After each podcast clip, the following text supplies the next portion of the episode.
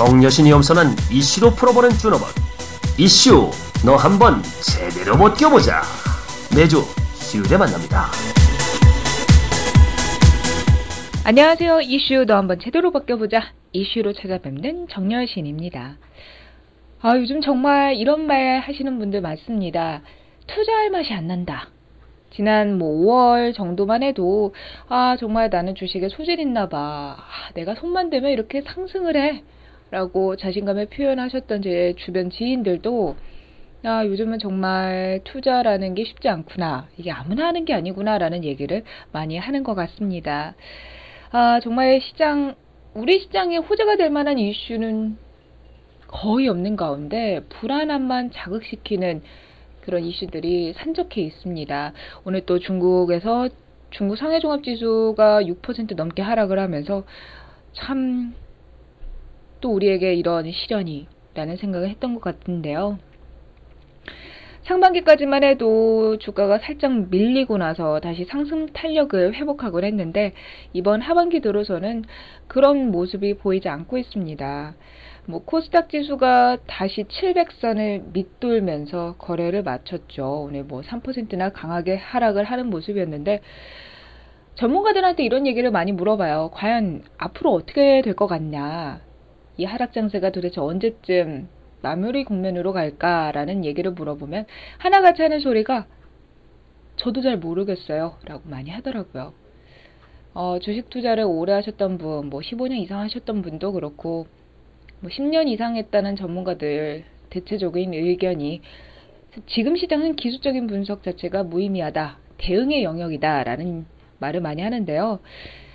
어, 물론 이런 상황에서 현금을 많이 가지고 계신 분들은 평소에 어, 이 종목 괜찮다. 하지만 너무 올랐다, 아쉽다 하셨던 그런 종목에 투자에 나서실 수도 있지만 아마 정말 수익보다는 큰 손실을 보고 계시지 않을까 싶습니다.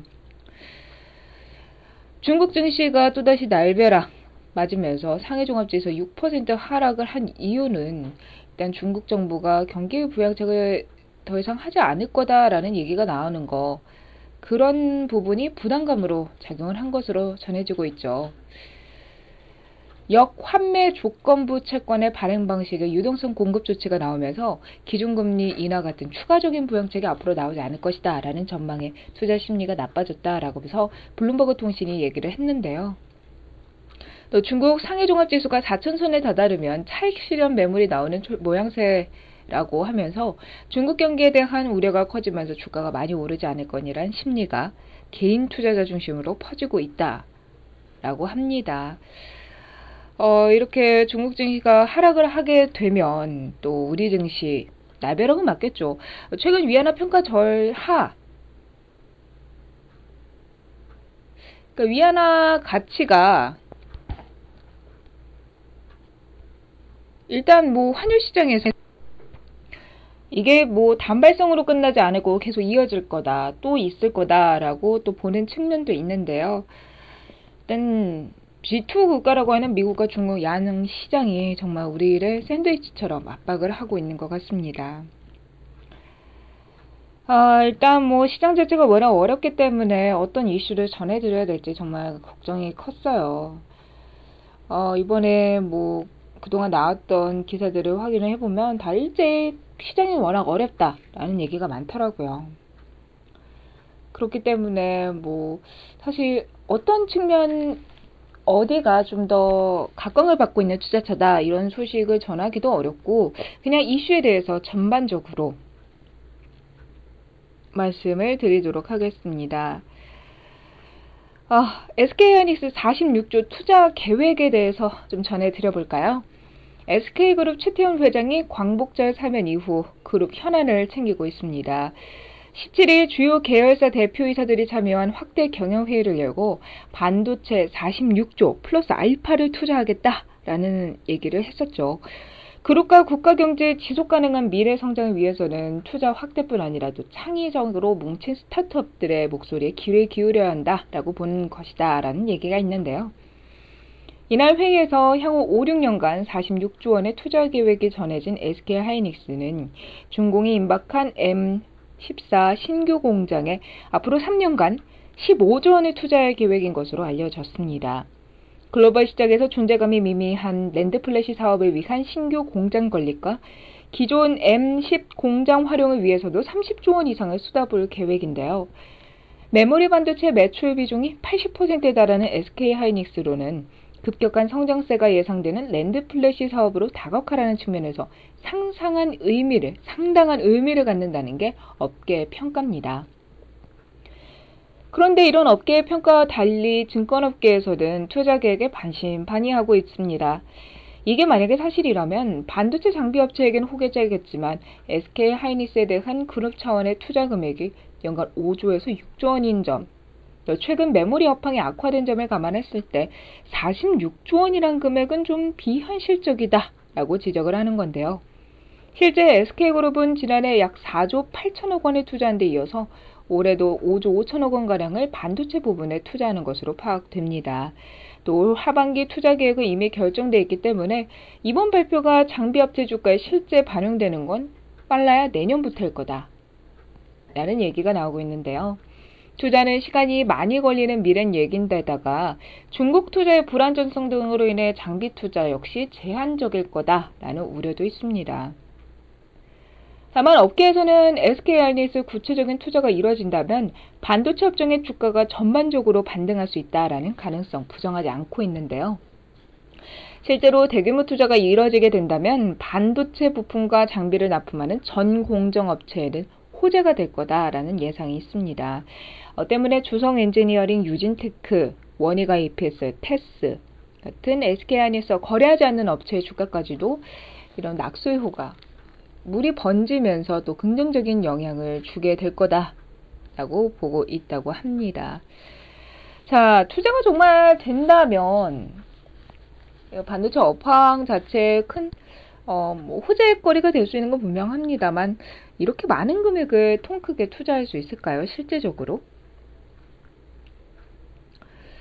음, 일단 그런 부분이 좀 염려스럽긴 합니다. 자, 이제 시장은 유동성 때문에 올랐던 그 상승폭을 반납하면서 정말 유동성이 없는 메마른 시장이다라고 저는 표현해야 될 것 같아요. 지금 상황을. 근데 이제 업종별로 봤을 때 순환매 장세가 연출되고 있다라고 볼 수도 있다고 합니다. 사실 오늘 장에서도 그동안 좀 시장에서 미미한 흐름을 보였던 의복 관련된 종목들이 상승을 했었습니다. 어, 뭐 전에는 바이오 제약주가 하락을 한 이후 음식료 업종 놀랐고 수산업종 올랐고 뭐 엔터주, SM, CJ, ELM 같은 종목도 올랐고 그러니까 업종별 종목별 순환매 장세가 이루어지고 있기 때문에 이럴 때는 정말 내가 가지고 있는 종목이 어떤 종목인지도 중요하지만 그 흐름을 잘 타는 게 중요할 것 같아요. 또 이런 상황 속에서 잘 버티는 분들이 많지 않다고 하죠. 일단 투심 자체가 미국 또 중국 눈치를 보고 있다 보니까 우왕좌왕하게 되는 것도 있고 그러다 보니까 우리 개인 투자자분들 개미 투자자들만 사실 피를 보는 거다라고 보고 있거든요. 공포지수라고 불리는 코스피 200 변동성 지수가 현재 투자 심리 그대로 반영하고 있다라고 볼 수 있을 것 같은데요. 빅스 코스피 지수가 주식시장의 변동성을 파악하는 대표적인 지표로 한국거래소가 산출해서 발표하는 지표입니다. 이 지수가 상승하면 일반적으로 시장에 대한 불안감이 증가하고 있다라고 해석할 수 있고요. 근데 이 지수가 지난 6월에 15를 넘어서서 지금 13을 크게 웃돌고 있다고 합니다. 지난 12일과 13일 장중에는 15.49, 15.24까지 치솟았는데 장중 15선을 기록을 한 게 지난달 10일, 7월 10일 이후 약 한 달 만이죠. 거의 뭐 투자 심리가 진정되기 위해서는 가파르게 이렇게 움직임을 보이고 있는 환율 문제가 좀 안정돼야 되지 않을까 싶은데 외국인들의 환자손 우려가 증시에 직접적인 영향을 끼치고 있지는 않지만 원화의 실질적인 대외 가치를 고려한다면 뭐 약세가 마무리 국면에 다다른 거 아니겠냐. 네, 원달러 환율이 미국의 금리 인상 또 위안화, 엔화, 기타 통화에 대한 우려를 충분히 반영한 것으로 판단하고 국내 무역 흑자 유지, 수출 회복 기대감이 살아나면 환율도 조금씩 진정세를 보일 거다. 라는 얘기도 있긴 하지만 사실 중국에서 어떤 조치를 내리는지도 중요합니다. 때문에 사실 우리가 지금 할 수 있는 게 없는 것 같아요. 그러니까 지금은 정말 대응의 영역이라는 말? 이럴 때 정말 나의 투자를 도와줄 그런 존재가 있다면 얼마나 좋을까 싶어요. 그쵸? 잠시 광고합니다. 진행을 맡고 있는 팡표입니다. 어, 저는 기업체에서 스피치 소통 강의를 하고 있는데요. 공개 특강을 마련했습니다. 이번 주 토요일 8월 22일 오후 3시에 저희 김효석 아카데미에 오시면 제 강의를 들으실 수 있습니다. voice 스피치를 알려드리는데요. 클리닉도 해드립니다. 신청 방법은 02-547-1163, 02-547-1163번입니다. 참가하신 분께는 제 책을 증정해드립니다. 이제 실적 시즌도 끝이 났는데 실적을 발표한 종목들 특징 한 번씩 짚어보도록 할까요? 코스피 상장세의 상반기 전체 매출 영업이익은 부진했습니다. 비중이 높은 삼성전자를 제외한다면 어떨까요? 영업이익과 순이익은 모두 크게 증가한 것으로 나타났다고 하는데요. 한국거래소와 한국상장회사 협의회가 12월 결산 상장법인 705개사 중 77개를 제외하고 628개사의 올 상반기 실적을 분석했다고 합니다. 전체 영업이익은 개별 실적 기준으로 31조 3,659억 원을 기록해서 전년 대비 2.1% 감소했는데요. 같은 기간 순이익도 5.9% 줄었고 매출 역시 5.8% 감소했습니다. 상반기 글로벌 경기가 좋지 않았던 데다가 메르스, 중동 호흡기 증후군 영향으로 내수 시장까지 흔들리면서 대표적인 수출업종인 전기전자, 자동차, 내수업종까지 부진을 피하지 못했는데요. 특히 2분기에만 3조 원이 넘는 영업 손실을 기록한 대우조선해양 등 조선 3사의 부진도 뼈아팠습니다. 그런데 삼성전자를 제외한다면 이야기는 달라진다고 합니다. 삼성전자의 올 상반기 개별 기준 영업이익은 6조 8,245억 원으로 전년 동기 대비 38.23% 감소했는데요. 같은 기간 매출은 64조 2,415억 원으로 전년 동기 대비 12.21% 줄었습니다. 자, 이런 삼성전자를 빼고 계산한다면 전체 매출액은 1년 전에 비해 4.8% 감소로 감소폭이 줄어들고요. 특히 영업이익과 순이익은 각각 17%, 7.7% 증가한 것으로 나옵니다. 다시 말해 삼성전자를 제외한다면 나머지 기업들은 그래도 선방했다 라고 볼 수 있다는 건데요. 코스피 상장자의 상반기 매출의 영업이익률은 5.83%로 집계됐습니다. 전년 대비 0.22%포인트 높아진 수치로 천억 원어치를 팔면 58원가량의 영업이익을 남긴 셈이라고 하는데요. 영업이익은 줄었지만 매출이 더 큰 폭으로 줄어들었기 때문입니다. 순이익 흑자를 기록한 곳은 506개 사였고요. 적자를 기록한 곳은 22곳이었습니다. 이 가운데 전년 대비 순이익이 흑자로 돌아선 곳은 70개사, 적자로 돌아선 것은 50개사로 집계가 됐습니다. 업종별로는 한국전력이 포함된 전기가스업의 순이익이 2조 6,407억 원으로 전년 대비 1912.67% 성장했습니다. 어, 전기가스 업종 정말 강한 상승을 했네요. 성장세가 참 대단하죠. 의료정밀은 215.8%, 화학은 61.6% 역시 순이익이 증가폭이 큰 것으로 전해졌는데요. 금융업 41개사는 제조업보다 오히려 큰 폭의 실적 증가세를 나타냈습니다. 특히 증권업의 성장세가 눈에 띄었죠. 증권업의 상반기 개별 기준 영업이익과 단기 순이익은 전년 동기 대비 각각 314.9%, 480.4% 늘었습니다. 코스피 상장사들의 연결 기준 상반기 성적 역시 매출액은 전년 대비 4.7% 줄었고요. 영업이익은 7.3% 증가했고 순이익은 1.4% 감소했다고 하네요. 코스닥 상장사들의 상반기 매출 또 영업이익은 소폭 증가된 것으로 집계가 됐다고 합니다. 12월 결산 코스닥의 상장사 902개사의 사업 보고서를 보면 상반기 별도 기준 총 매출액은 50조 2천억 원으로 전년 대비 0.8% 늘었고요.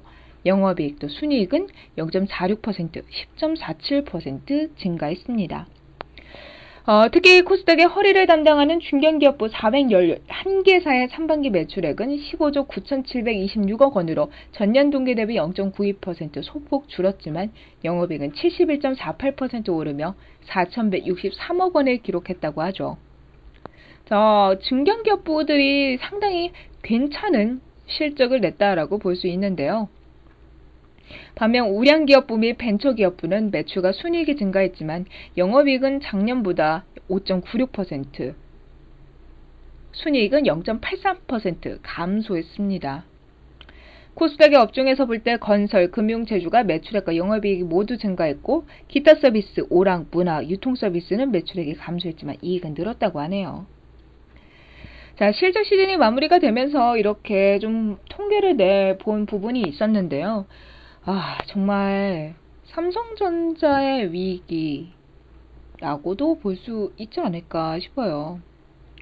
근데 이번 실적이 그때 세월호 사건 때로 인해서 내수 경기 침체됐을 때보다 훨씬 우리 시장이 2분기 동안 안 좋았다라고 합니다. 코스피 상장사들의 순이익이 작년 2분기보다 5.97%, 올해 1분기보다 12.56% 줄어들었다는 점을 보면은 그 부분을 알 수 있죠. 사실 세월호 때는 국민 전체적으로 좀 우울함, 안타까움, 아픔, 슬픔에 빠져 있었다고 한다면 이번 중동 호흡기 증후군 메르스는 내 가족의 건강, 나의 건강과 관련이 돼 있었기 때문에 더 내수가 침체될 수밖에 없었던 상황인 것 같아요. 이제 뭐 메르스도 지나가고 했지만 아직까지 시장이 빠르게 회복되지는 않고 있습니다. 그쵸? 그래도 일단 뭐 이번에 흑자 전환에 성공한 기업들 있으니까 그런 기업들은 그렇다면 이렇게 어려운 상황 속에서도 흑자 전환을 했다. 특히 뭐 이런 부분이 그동안 급락을 했던 종목들 부분에 있다면 이번 시기에 한번 관심을 가져보시는 것도 괜찮을 것 같습니다. 또 시장에 대한 이슈라고 하긴 그렇지만 삼성전자와 관련된 좀 특이한 소식이 있어서 저는 좀 전달해 드리고 싶어요. USB 메모리 많이 쓰시죠? 삼성전자가 USB 메모리 시장에 진출한다는 얘기를 했습니다. 업계는 삼성전자가 이번 신사업 진출로 약 1조 원가량의 추가 매출을 올릴 수 있을 거다라고 보고 있는데요. 삼성전자는 프리미엄 UFD, USB flash drive, 표준형 모델을 비롯해 이동성이 뛰어난 핀 모델, 활용성을 높인 듀오 등 3개의 모델을 18일부터 세계 50개국에서 순차적으로 출시한다라고 했는데요. 프리미엄 UFD는 삼성전자가 처음으로 내놓는 UFD 제품입니다. 지난 1월에 세계 최초로 portable SSD T1을 출시한 삼성전자가 이번 UFD 신제품을 출시하면서 프리미엄 외장 storage full lineup을 구축했다고 하는데요. 삼성전자는 독보적인 플래시 메모리 기술 또 안전 기술을 적용해 기존 보급형 UFD 대신 한 단계 더 높은 성능과 또 신뢰성을 회복했다고 합니다.